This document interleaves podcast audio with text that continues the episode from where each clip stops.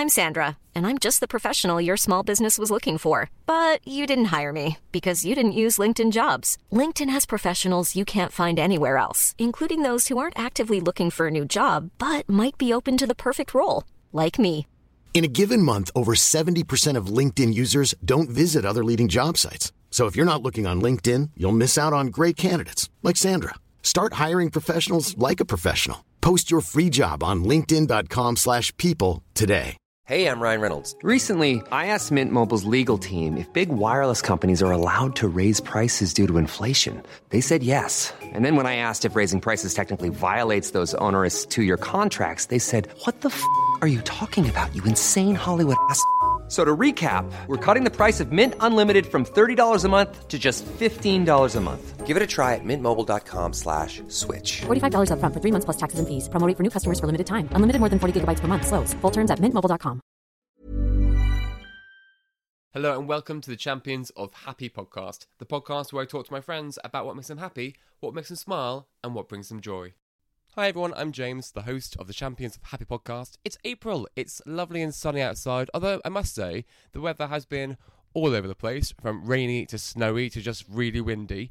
Um, you're not here for British weather talk. You're here for my guest. And speaking of, my guest is Daniel, the naked bartender, a professionally certified life coach and bartender. Daniel is a coach and facilitator for CEOs and organizations under the brand name Move Leadership. At the side of this, Daniel's created the Naked Bartender to bring his life coaching skills to the rest of the world to help and show others the benefit of life coaching and self development. Defining naked as being real, vulnerable, and honest, he offers his life hacking skills that can benefit all through the mixing of cocktails and coaching, which to me sounds like the perfect mix. I, I love the idea of sitting down with a bartender with a drink and just, you know, telling him my woes and him giving me the perfect perfect advice. And that's essentially what it is. It's fun, it's it's light, and Daniel really provides these life tricks, hacks, techniques, tips, call it what you will, um, as really basic building blocks as to how you can look at a problem and how you can simply start to tackle it and take it on.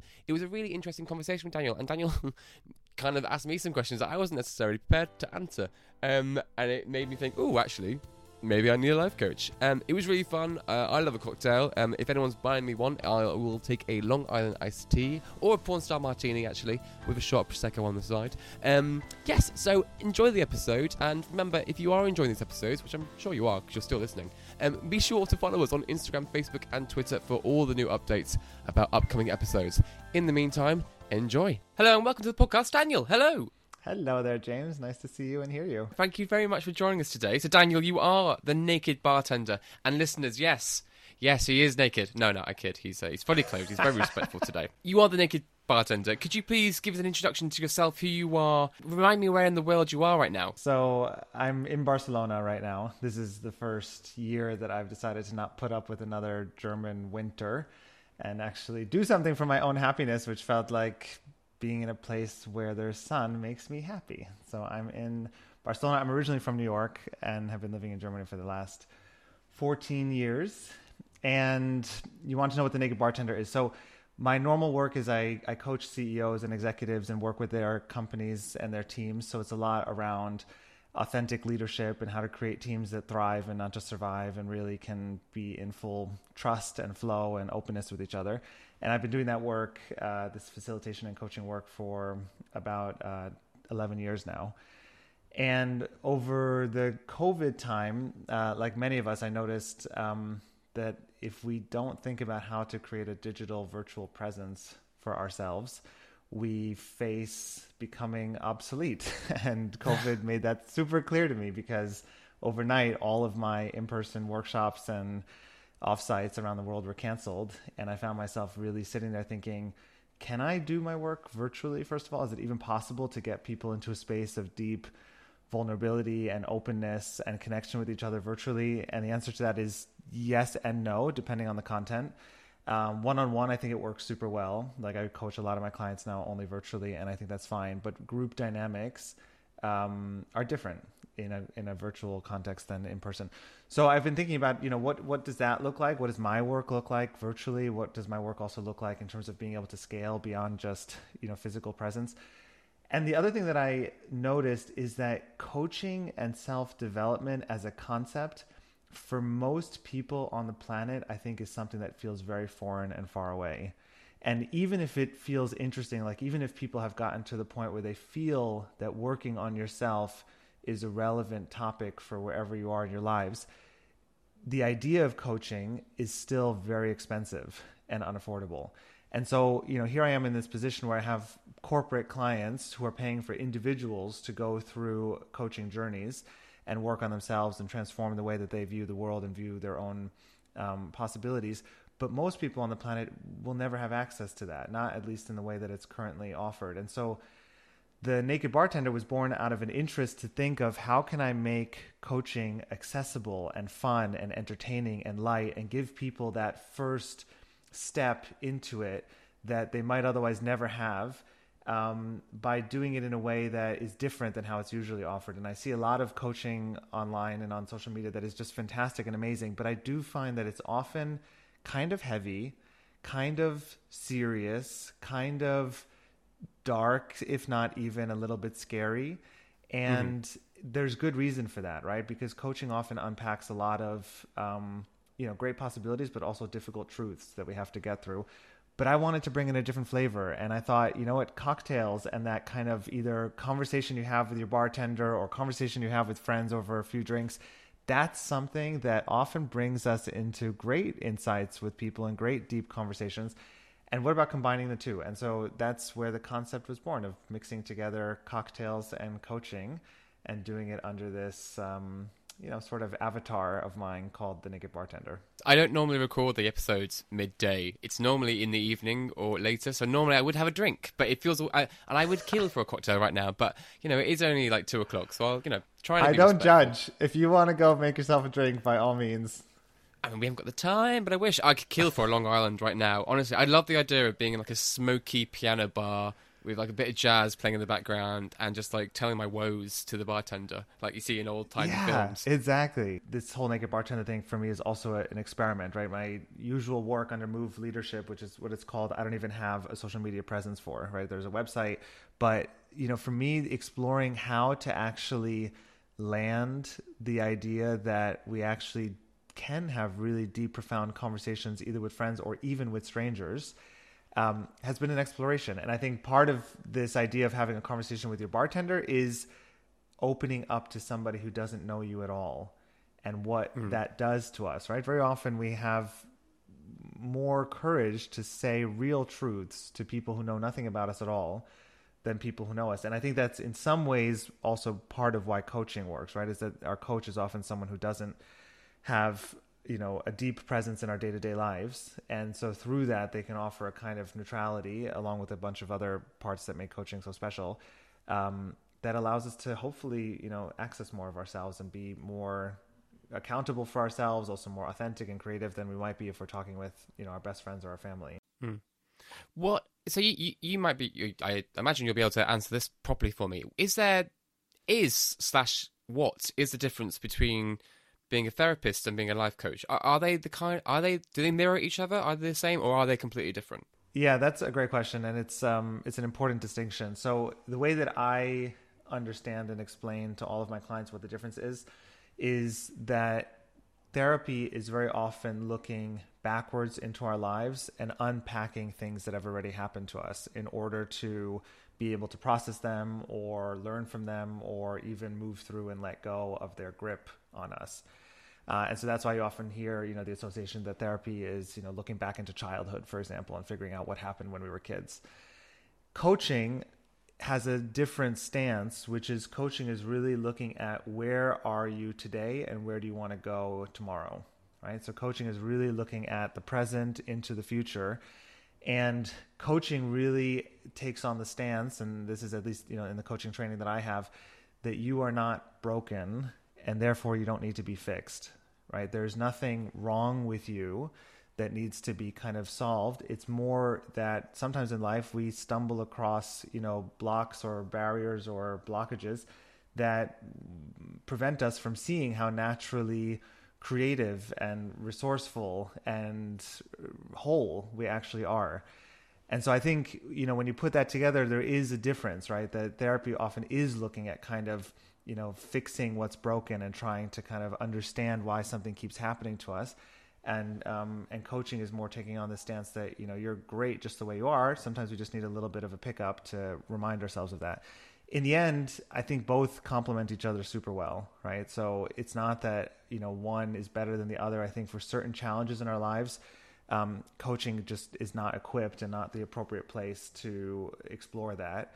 Um, and therapy absolutely is right. And there's very clear lines when you know a topic starts to get to a point where I would have to say, you know, this isn't really appropriate for coaching anymore. But when people are looking at things that really are around, you know, where am I today, and what are my goals, and what am I trying to change in my life, and what are the things that I really want to achieve, and how can I become a better X Y Z, you know, partner, boss, friend those are all great topics to explore in coaching, and of course they connect to who we are in the past. But uh, you know, I often am trying as a coach to you know to spend as little time talking about the past as possible, and really keep people talking about what's here right now and what is it that they want to actually start living that's part of their emerging future.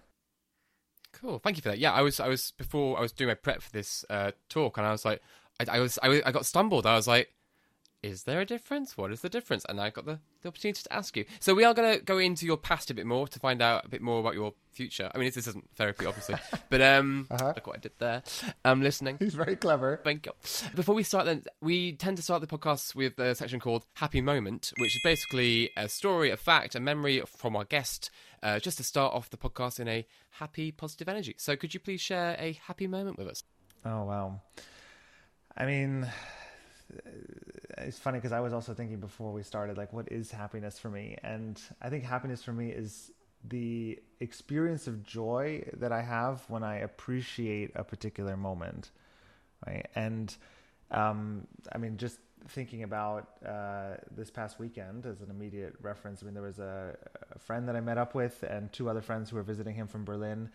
Um, and we all went out to a paella uh, restaurant on the beach in the evening.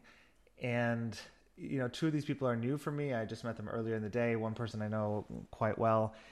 And we just spend so much time laughing with each other and sharing stories and listening to each other. And the conversation was, was, you know, both deep and also light and, you know, super respectful, but also kind of edgy and, you know, a little bit sort of um, at times, you know, kind of risky because it's all new people. And I just found myself really in the moment, right? Like completely enjoying the presence of these people, not thinking about anything else. You know, a four hour dinner flew by and, you know, then we went to drinks afterwards. It was just very, um, I guess I was just very aware of how present I felt and how much that moment felt to me like something that was um, bringing out the sides of myself that I really love and that give me a lot of energy. Um, so that oh. would be the most uh, recent one that I just experienced. How about you? Oh gosh, um, you know what? Weirdly, I had a really crap week last week. Um, I cannot put my finger on what what it was. It wasn't a work thing. It wasn't a relationship thing. It wasn't my friend thing.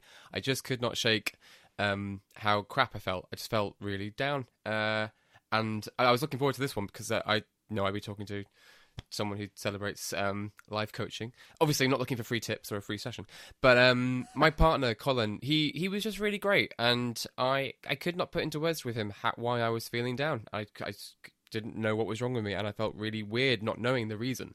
But just having my partner there, I just I, I was, apologizing for feeling crap, um, and he was like, "You don't need to apologize. Just yeah." So I, am I'm, I'm grateful, and I'm I'm, I'm grateful. Yes, I'm grateful for my partner just to listened to me being a bit down and sloppy. Um, and it was really nice. I had him there for that. And you know, I mean, I think that also. So thank you for um, for sharing that because I think that there's something about the highs that only really happen if we also understand and experience the lows, right? And when I think about happiness as such, I mean, for me personally, happiness has never been the goal. Um, and I, I feel that focusing on some sort of like permanent state of happiness is not only unrealistic but also dangerous, right? Because happiness is a, a feeling that I think we experience often because of the absence of sadness. right? When we notice that a moment uh, has no sadness in or has relatively little sadness, or if we experience sadness and then experience a different kind of emotion that doesn't feel like that and feels like the opposite of that, I think we often attribute that to a state of happiness. But because those two things are linked, right? Like the more we sense, you know, sadness, the more we crave for happiness. To me, the my own personal kind of goal state has always been more of a um, grounded state of personal calm, right? Like I feel that if I have a state of personal calmness in which I am both able to experience the sadness and experience the happiness and not be attached to holding on to either, then um, to me that feels much healthier and, and it feels like a kind of well-being. And so when I hear, you know, what you're talking about with having a week, you know, or some days where we just feel kind of this unexplained sadness, um, I think for me, when I'm in those situations, it helps me actually appreciate kind of like when the body is sick in those moments, we really notice how much we took for granted our being healthy. Mm-hmm. You know, but only remember it when we're sick. It's the same way that I feel about happiness, which is I often don't really recognize my happiness until it's gone. And, you know, I feel that sadness. And so I use those moments of sadness when I can to just really try to feel it and be in it and maybe sometimes not even fully understand it because then when it changes, I really notice what a relief that is. Does that make sense? No, totally. Yes, yes. See, we don't normally get this deep on Champions of Happy, and people don't normally ask me what my happy moment was. No, I thought that's what this was. No, about. no, it's great. It's great. it's uh, my uh, it's getting a bit intellectual. Um, it's just I have to keep up with my guests being so smart as they are when I am not so much. Um, but yeah, no, thank you for asking me. No one normally asks me uh, my happy moments, um, and I said a bad moment. Uh, ironically, but you, uh, so you, what came first then? So you, you're a life coach um, for your uh, I don't want to say proper job, but life coaching is your profession. Uh, bar, the naked bartender is a side of that. What came first? I mean, did you bartend when you were younger? Has that evolved, or is that something you've picked up as as things have gone along? Yeah. So, true confession: I have never bartended a day in my life. What? However, illusion I is have, shattered. I have. The illusion is shattered. However, I do have a bartending license, right? So I have in, in the true way that I would do it, I got super interested in cocktails over Corona, right? So I never really got into cocktails, and then like everybody else, you know, got really into drinking every night, and found out that some friends that were coming over to you know do workouts with us in our apartments, um, you know, in our little pod bubble thingy. That one of them had been a trained, uh, not only a trained bartender, but that he had his own bartending school in Copenhagen and so then we started, you know, this was summer of 2020, started just doing between the six of us these little evening dinners where we would say, okay, let's um let's make dumplings tonight and what would be two good cocktails that pair with that, right? Or let's make pizza tonight and do two, you know, cocktails that pair with that. And I had gotten a bar at home that um, was also, you know, a, a Corona redecoration project that started with you know wallpaper for some room and then we discovered this cool little vintage bar and then bought it and so it became this whole thing and it was on one of those nights where we were making drinks and you know I, it was hot in the summer i was topless as i always am when i'm at home and somebody just said oh my god you should be the naked bartender right and that's kind of where it started as a concept and when I then combined it with coaching and thought, okay, how can I legitimately do this in a way that if any of my business clients saw, I would still be proud to stand mm-hmm. next to and say, yeah, that's that's me, and that's not any different than what you're getting. It's just a different form, and you know maybe a different level of um, audience. Uh, and at some point, I did feel, you know what, I need to. In order for this concept to have legs, I actually really need to up my game on the bartending. And so I signed up for this program, which is a month long eight hours a day, five days a week bartending school and learned, you know, the top 70 drinks that you need to learn and how to make 15 cocktails in under 12 minutes and how to flare bottles and how to free pour without measuring and how to take a test on the entire history of alcohol that is, you know, three hours long. So it was quite an experience. And, uh, and and that's totally the way that I like to do things, right? Which is like I sort of find something and then just want to get a certificate in it and call myself, you know, accredited. But I have never bartended behind an actual bar besides this program and for my friends um, for a single day. And uh, it's not out of a lack of interest. I'm super interested and actually want to do it. Um, and uh, I'm kind of waiting for when the right opportunity pops up, whether it happens here in Barcelona or in Berlin. Um, so the bartending definitely came second. The you know the coaching and the facilitation has been stuff that I've been doing for years. I also you know have degrees in psychology and economics, so that's where somehow in hindsight it all makes sense. Right at the time, I had no idea that this is what I wanted to be doing. Um, and then this new iteration is um, it's an experiment. It really is an experiment, right? Because it takes a huge amount of time, as you know, to produce content and to be putting stuff out there every day mm. and to be you know essentially working for free but I really do want this to turn into something massive, right? I, I have lots of visions for what the Naked Bartender could become. Um, and these two years right now that I'm in are kind of the experiment and time and money investment into seeing whether it's possible and whether I can kind of create this alternative version of how to help people get into a more healthy and sustainable mindset, whether it's at work or in their day to day lives. That's cool. I, I mean, that wasn't the answer I was expecting. I was expecting you to tell me that you were bartender as a student and you picked up psychology on the way or something. That, that's kind of killed like the next 50 next questions. Um, no, that's fine. Um, so, what is your favorite cocktail to make, and what's the, the what cocktail is the most faff and hassle to make?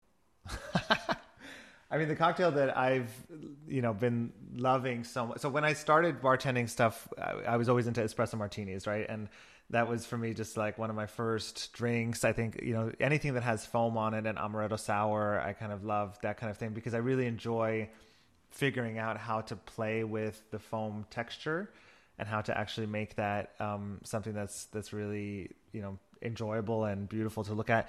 I think more recently, what has been a total discovery for me is anything that has whiskey. okay. It, right. So I remember when I uh, in Berlin had this um, British from Manchester. Um, That's where I'm from. Barber, and he always used to. Is that where you're yeah, from? Yeah. yeah.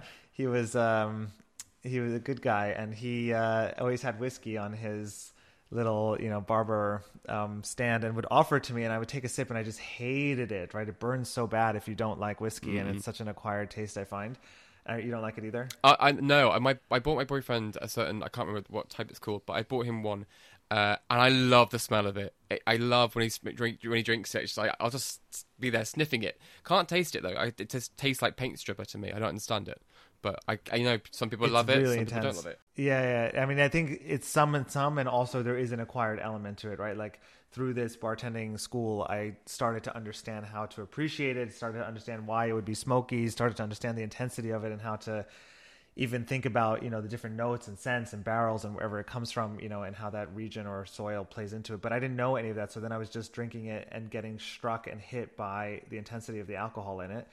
And um, so now I've become much more into uh, you know also exploring drinks that don't have all this kind of creamy foamness but are more almost the pure ingredients right? Like an old fashioned or you know a boulevardier or any of these drinks that are just a couple of ingredients but really based strongly in you know a whiskey or a rye, a rye or a bourbon and then maybe have some little you know second ingredient that kind of sweetens it up or does something to it um, and I mean, I, I just took another um, one of these courses recently, which was a mixology course where we learned how to smoke a drink, right? So where you actually kind of add smoke on top of the drink okay. and then have it kind of like sit in a little glass jar type of thing.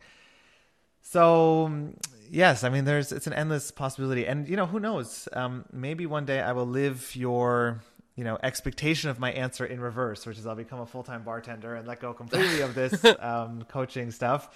And uh, there is some part of me that loves that idea of just you know signing up for a club med bartending job for six months and just being there on the beach you know making drinks for all the customers i mean i i think i would love that and i would love the idea and this is also you know one of these future dreams if the naked bartender works out i would love to open up a speakeasy Ooh.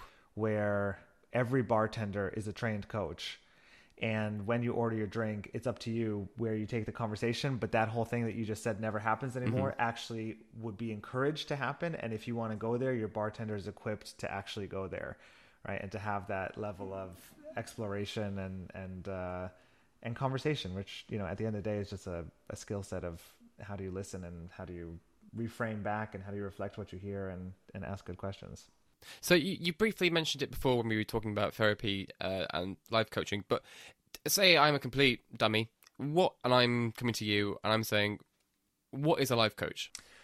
So I describe a life coach as someone who asks you stupid questions and listens to your brilliant answers. Oh, okay. Well, I've got plenty of stupid questions, so. you are so typically self-deprecating in your Britishness. Ta-da! I think, ta-da! Here I am. So you know, I think that at its core, you know, in the simplified way that I'm describing, that helps people understand, you know, what the process looks like. Um, the kind of coaching that that I do, which you know is a particular school of coaching called co-active coaching, involves a lot of both of us, right? So of course you are the topic bringer, right? And the entire thing is about you and focused on you and in service of your growth and development. And what I'm doing is partially asking questions, right? And asking hopefully, you know, good questions that allow you to think about things in a different way but I'm also playing back a lot of what I hear. I'm also mirroring things that you're saying. I'm also pointing out tensions or potential, you know, conflicts between one thing that you've said here and another thing that you've said there. Um, very often, I'm tapping into my own intuition and feeling what you're saying, right? And saying, you know, that that feels really uncomfortable, or feels really heavy, or makes me feel really sad, or um, I can feel how rushed you are right now, or I can feel what a sense of you know importance this has for you right? So I'm helping through my own kind of sensing in my own body, you know, allow you to see things and perhaps focus things in a different way than you normally would if you were just thinking about it on your own. Um, I think a lot of coaching is helping people reconnect with what's important to them, their values, how to stand in their, you know, truths and what makes them powerful people. Um, and coaches help you remind, you know, how to get there. Um, another piece of coaching that I think is important is the accountability model, right? So you know that every two weeks, let's say when we speak, I will revisit whatever it is that you asked me to revisit. If there's, you know, some sort of homework or something that you wanted to work on in between, I will be there asking, how did that go? And if you didn't do it, great. So what's your learning from it, right? I mean, those are things that a friend, as well intentioned as they are, would just never do, right? Mm-hmm. Because you don't have the relationship uh, and the permission to do that, right? And um, and very often we have, and it's totally normal, right? As a friend, you start talking about a problem, and and what do friends often do, right? Often they'll say, "Oh wow, that's so interesting. That reminds me of when," right? And then they start talking about themselves, and sometimes that's helpful, um, and often it's not helpful, right? Especially if you really have a problem, right, and you want to work through it. So you know, as a coach, it's not about me, right? This entire relationship is completely focused on on what is in service of your own development and, and the reasons why you signed up for it.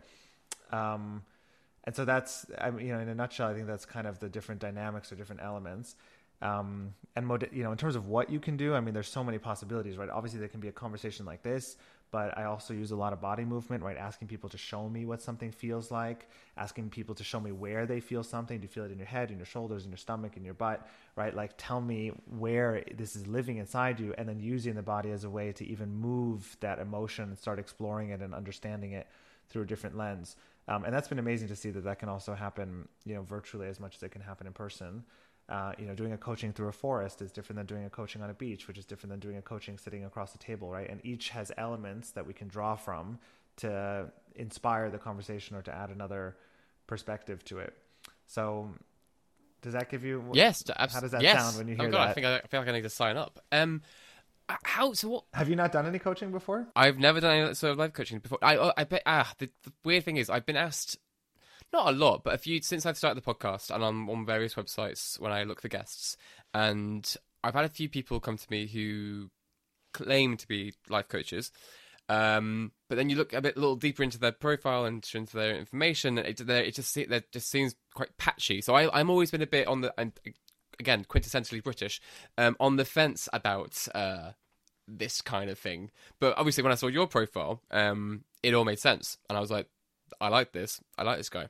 Um, but yeah, so no, I've never done any sort of therapy or life coaching or anything. No, I mean, I I I do talk a lot, so I do tend to I don't tend to bottle th- I don't bottle things in, so maybe I could do with some. Mm. Oh, you? I mean, I think at a certain you know, so finding the right coach is super important, right? and uh, you know coaches have life coaches right it's not like once you're a coach you just know how to solve all your own problems right i mean there's something about having somebody else listen with the intention of helping you unlock where you're getting stuck right and see things from a different perspective that and, and also bring in their perspective right it's not that they're just like a neutral mirror i mean they have their own life experiences and preferences and interests and motivations and as long as they can offer those in a non-attached way those can often very, you know, they can really serve um, moving things along, right? And that's why it's so important to find the right kind of coach that you have chemistry with. But I remember when I first heard the term life coach, which totally comes, you know, from the US, but I heard it for the first time in Germany when I had moved to Berlin. Somehow I had fallen, I, I had signed up for these ballroom dance evenings um, that were just absolutely incredible. By the way, the, Berlin has this um, club called SO36, SO36, which has um, basically, you know, queer ballroom dance nights every Sunday. And Amazing. as an American coming there, you know, where I couldn't find a soul to ballroom dance with me besides the people that I danced with on a, you know, ballroom dance team in college. But like saying that you go out ballroom dancing was seen as such a nerdy thing and you do it with people, you know, who are 70 plus. To go to this club where there were just hundreds of people in every age demographic, in every kind of gender and sex and self identity dancing with everybody and knowing properly how to dance ballroom dance, like everyone knew how to follow and lead was such an eye opening experience for me and such a, confirmation of the reason that I moved to Germany. And I stumbled into a coaching circle. So I stumbled into a group of friends where a lot of them happened to be life coaches. And I'd never heard of that term before, even though it, you know, originally came from the US. And as I started meeting these people, I had perhaps a somewhat similar experience to what you described looking at people's profiles, where it felt like, how can you be a life coach if your life is such a mess? right? Like the incongruency or even, you know, hypocrisy, if you want to call it that, between you being someone who's supposed to help others and your own finances, relationships, personal awareness being so all over the place. It just felt to me like such an inconsistency. And it totally turned me off from life coaching for a good, you know, six or seven years. And so my work in the beginning was only with, you know, groups, facilitation, helping groups at companies have these important conversations. And it was only years later that somebody, a life coach that I work super closely with, as a colleague, said, you know, the way you work and the style that you have of working with groups is so life coachy that if you just took one of these courses, you would actually find that what you're already doing has a name, has an entire industry, and it would sharpen your skill set through being more aware of you know what it is that's so powerful about the way that you know you can ask questions and listen. And so i signed up um, for a beginners you know kind of fundamentals course it's called and was just hooked right? I just thought this is the most fascinating thing whether i use it for work or not it, it fundamentally changes how you listen to any kind of person right? Coaching or not just friendship right? Being able to listen to you know what people are really saying and not to that voice in our own head that's already thinking about the next thing we're going to ask or comment on or you know respond with. And then i signed up for the whole thing and it just became kind of an intuitive addition to my work. So it wasn't something i you know strongly necessarily thought i would identify with but it just added to my work. And and now you know frankly when people ask me what i do it's just a little bit easier if i say to people you know i coach executives and ceos and then work with their teams than if i say to people i'm a facilitator right? Because nobody knows what a facilitator is right? And the majority of people aren't going to ask um, so I just, you know, I kind of use that to sort of sum it up together. But um, I think I've also realized along the way that very often the things that we become interested in doing are not things that we pursue because we have those things all figured out, but exactly for the opposite reason. Right? That, you know, when I see how many life coaches also are struggling with things in their own lives, it's not that they're, you know, hypocrites of their methods, but rather that they're so passionate about those methods because they find them so necessary and useful and needed in their own lives right? And and i'd be curious for you i mean you know what is it that draws you to you know champions of happiness? I know certainly for me with the naked bartender a lot of my topics that i talk about are confidence and it's not because i'm a confidence master but exactly the opposite right? Because i struggle with my own confidence in so many different situations and have been in so many places whether it's a social party or a work event or a one-on-one where i have all of these absolutely unnecessary and unhelpful self-doubting thoughts creep into my head you know and play me down and bring me down and try to you know undermine my own sense of self and contribution that i find it you know endlessly interesting to create posts about that. And i, I don't know i'm curious for you like what is it that you think draws you actually to do a podcast on happiness and how does that connect you know with your own relationship with happiness I, I'm very much. I mean, like you, bartending was um for you. Your bartending was your COVID project. Um, whereas making a podcast uh was one one of was mine. It's how the podcast started. But um, I I love hearing people's stories. Uh, and I love. I'm not a particularly very interesting person myself. Um, but I like talking to people who who are, and I like asking questions. And I like finding out little things. Um, I, I like exploring that, and I like to put it out there a bit because I, I I'm not the most like I say I'm not very interesting, and that's okay. Um, but I I like being interested by people's stories. I'm not a storyteller, but I I like to hear people tell their stories, and that's kind of where it all came from, really. Yeah. Mm, I mean, there's in a in a different session in a different context. I would obviously love to dig into this seventh or eighth self-deprecating comment that you've offered about yourself now. Uh, that certainly creates a pattern of um, you know really interesting beliefs, right? That we carry about ourselves, whether it's that we think we're interesting or funny or smart or intelligent or whatever. Um, I think it's just it is so interesting to see how those thoughts play into not just you know daily conversation like ours, but you know ultimately kind of the identity that we carry around and believe in about ourselves. Right? And I'm sure there, you know, if I knew more about you and your world, I could find a list of 100 people who would say that James is super fascinating and very interesting. Um, and that's sometimes so interesting to me is how from the outside we often don't see our greatest gifts that are so obvious to other people who are looking at us from their perspective right like from the inside we don't see our own gifts that's often from the outside perspective are so obvious to others mm. Um, and that's why i love that you're doing this right? Because i think sometimes through sharing these kinds of stories and, and exchanges um, you know even as you're saying it right like finding someone else interesting you finding me interesting is a kind of external validation of something that, um, you know, in, in many ways, sort of is helpful to hear for any human being because we so often otherwise walk around with our own inner dialogue that says something else, right? That says, I'm not interesting, or people don't see me, or I'm not really valuable, or what am I contributing, right? And to get that kind of um, connection with somebody from the outside world who just says, no, actually you are, right? Or if nothing else, you are interesting to me, right? that fulfills such a basic human need of wanting to be seen and um, and appreciated by other people. Mm. Oh gosh. So I think you're very interesting. And Thank I think the fact much. that you're doing this podcast is um, says so much more about who you are than perhaps what you um, let on. Oh, I knew you'd be a good one. I knew, I knew, I knew, I knew. ah, I've got all the lovely feels now.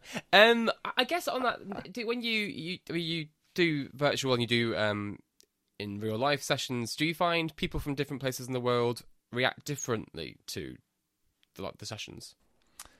Um, so we're talking about the naked bartender now, not coaching, right? Um, or are we talking about both? I guess they they they, they interlink.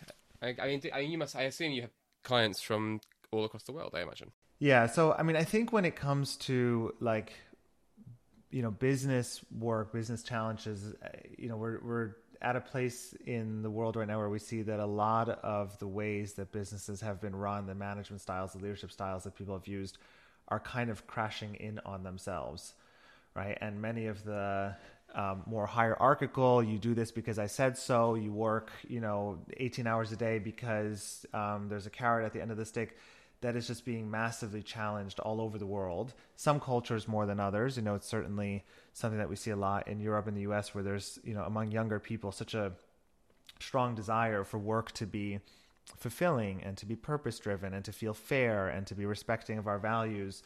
Um, and you know, so I think that's something that is international in the sense that I see this happening with clients everywhere, but there are certainly some countries where the briefing that I get before I walk in is you need to know that this is a very hierarchical company where people are not innovative, not creative, and won't speak up, right? And your challenge is to get them to do all of that, right? Now, I think that some of that, you know, and that's different than in other companies or even, you know, potentially linked to countries where that might be the briefing, but there's a strong sense of, and people really do want to open up, right? Like they really are ready for it or they need it. Um, you know, I was just working with a client uh, last week in Germany where uh, you know for for it's a very hierarchical organization it's a consulting company and for many years you know it just worked that people were spoken to in an incredibly rude way were expected to be you know resources and not humans were yes. you know giving up massive amounts of their lives you know working every day from 8 in the morning until 3 at night and doing that endlessly without any gratitude or appreciation or and you know finally because people really do start to feel i think nowadays like they have choice this particular you know company started really noticing that the level of you know attrition right people leaving the company and the level of you know super high attrition and very low engagement right and nobody wanted to join in the future and um, and actually no females involved right like they were having real difficulty having any kind of um, gender diversity.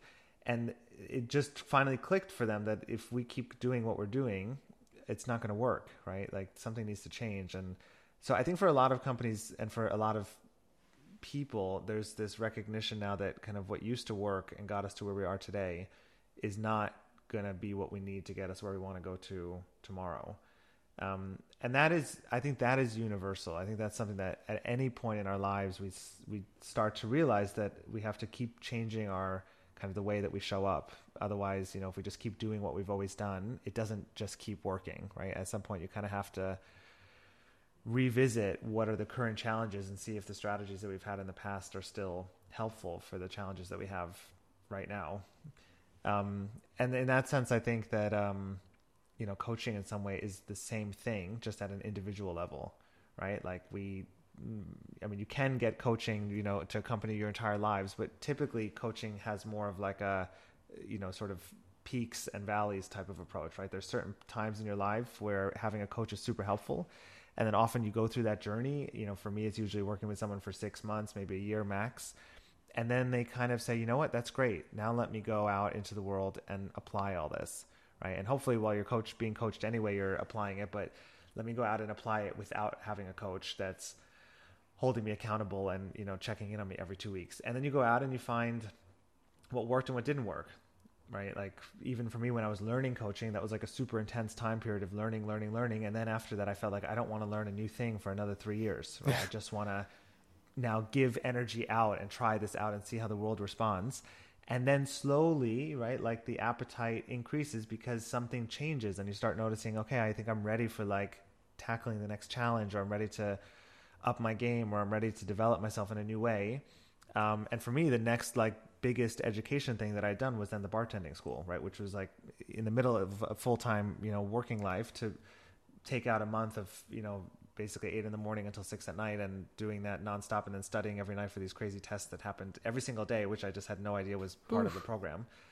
That was intense, right? And then after I finished that, I was like, there's no way that I want to go back and learn anything else right now, right? I just want to pause and kind of absorb and use it. Um, and then wait until the next thing happens. And think that's true for all people, right? We're just constantly in this sort of like, you know, fast forward, then slow down, then reflect, see what's happening, you know, recollect, and then sort of get ready for the next thing. Um, and in those moments of reflection and getting ready for the next thing and, and figuring out what you need that's new, that's where having a coach can be really amazing, whether it's for an individual or a group or a whole company. Mm. You touched on it very briefly before when I think you mentioned something like how life coaches have their own coaches. I, from an outsider perspective, I look at your Instagram feed for the Naked Bartender, and you give out these fantastic tricks and tips and techniques on how to improve your life in small ways, and which can really build up to really making a difference. Do those the, the practices you teach? Do they work for you, or do because looking outside in, it looks like you've got everything all together. Like you must be. I look to you and I think, oh God, he must have his brain must be like on it and proper and happy. Um, but I, I, guess you're but you're human though, so to assume that would be silly. So you must have your down days and your low days. What you teach does that work for you, or do you have to do something different outside of what you teach? I think that what I'm teaching on the Naked Bartender in particular is my attempt at trying to make the tools that I use on myself as simple and entry level as possible. Right? So the short answer to your question would be yes, but the follow up reply to that would be and much more. Right? Mm-hmm. So, yes, everything that's on the Naked Bartender is absolutely stuff that I believe in fundamentally, that's all coming from a space of, you know, real experience with it and a real reflection on what would be helpful now. And there's so much more than just that, which is all the other stuff that's out there that I think so many great people are doing. And I wanted to address an audience where I felt they've never heard any of this before. Okay right? So there's so much more around you know the deep reflection that you can do so much more that you can do around really looking at you know why we behave we do. What are the traumas that we carry in our lives? How do we unpack those things? How do we start to let go of you know limiting beliefs? How do we really work on anxiety right? I mean there's there is so much more out there. When I thought about, you know, who do I want to address with this, I wanted to address someone who is just getting started off in life as an adult or a young adult, is maybe feeling kind of lost and powerless at work, in relationships, maybe even in social circles, you know, doesn't really have like a super strong clarity yet or foundation on who they are and who they want to be. And so when I think about that user group, right, that kind of persona, what would be the tips that would be most helpful to hear then, right? What would be the tips that are helpful to hear when your boss yells at you and said you did a terrible job? Mm. What would be the tips that are helpful when you go up on a date with someone and it goes really bad? You know, what would be the tips that are helpful when you're sitting alone at home wondering why nobody's calling you, but it feels like everybody on Instagram has an amazing life? Right? What are the tips that would be helpful when you just get, you know, really sad and you don't know how to get out of it? right? Or, you know, what are the tips that are helpful when, you know, you're trying to change your life and reach a really crazy goal that everybody says you're never going to achieve because you're not good enough? Right? Like these are all things that I think to some extent we sh- we we are confronted by at any point in our lives, but in particular, I think they are um, true when we're kind of starting off in life, right? Like, you know, early 20s, you know, mid 20s, early 30s, maybe even, right? There's just kind of a lot of um, questions that I remember facing then, and I see a lot of other people facing, um, that I, you know, like many of us who are um, basing it off of experience and also age, right? At a certain point, you start looking back at those times and saying, "Oh wow, I wish I knew that when I was that age." Mm.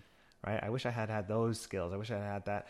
So, you know, and to answer your second question, right? Do I experience these things myself? I mean, for me, the the key to happiness and the key to well-being is not that all of these things just go away and you have them figured out right it's not that stress doesn't exist. It's not that emotions don't surface. It's not that sadness you know is no longer present. It's not that anxiety just disappears.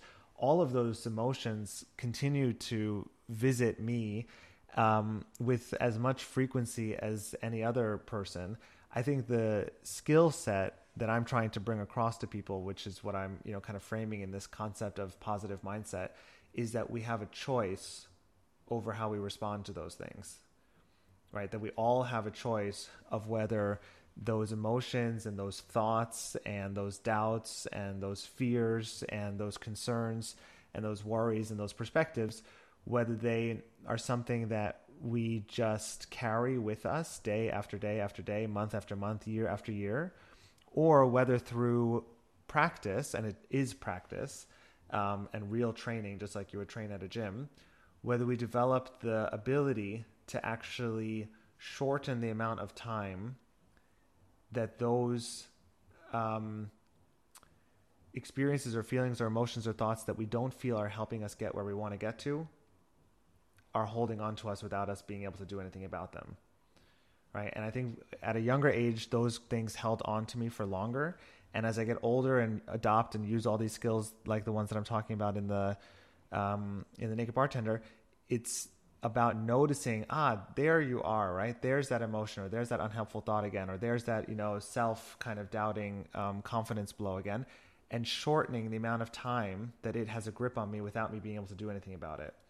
And by shortening it and by creating a bit of space you know around it it allows me to then notice it to work on it to potentially change it to understand it more deeply you know to basically be in choice right? And the choice might be you know what? I want to stay with my sadness for a while right like i really liked the way that you described you know last week as you know there was just this sadness there and i don't know why it was there but i had my partner and that kind of felt comforting mm.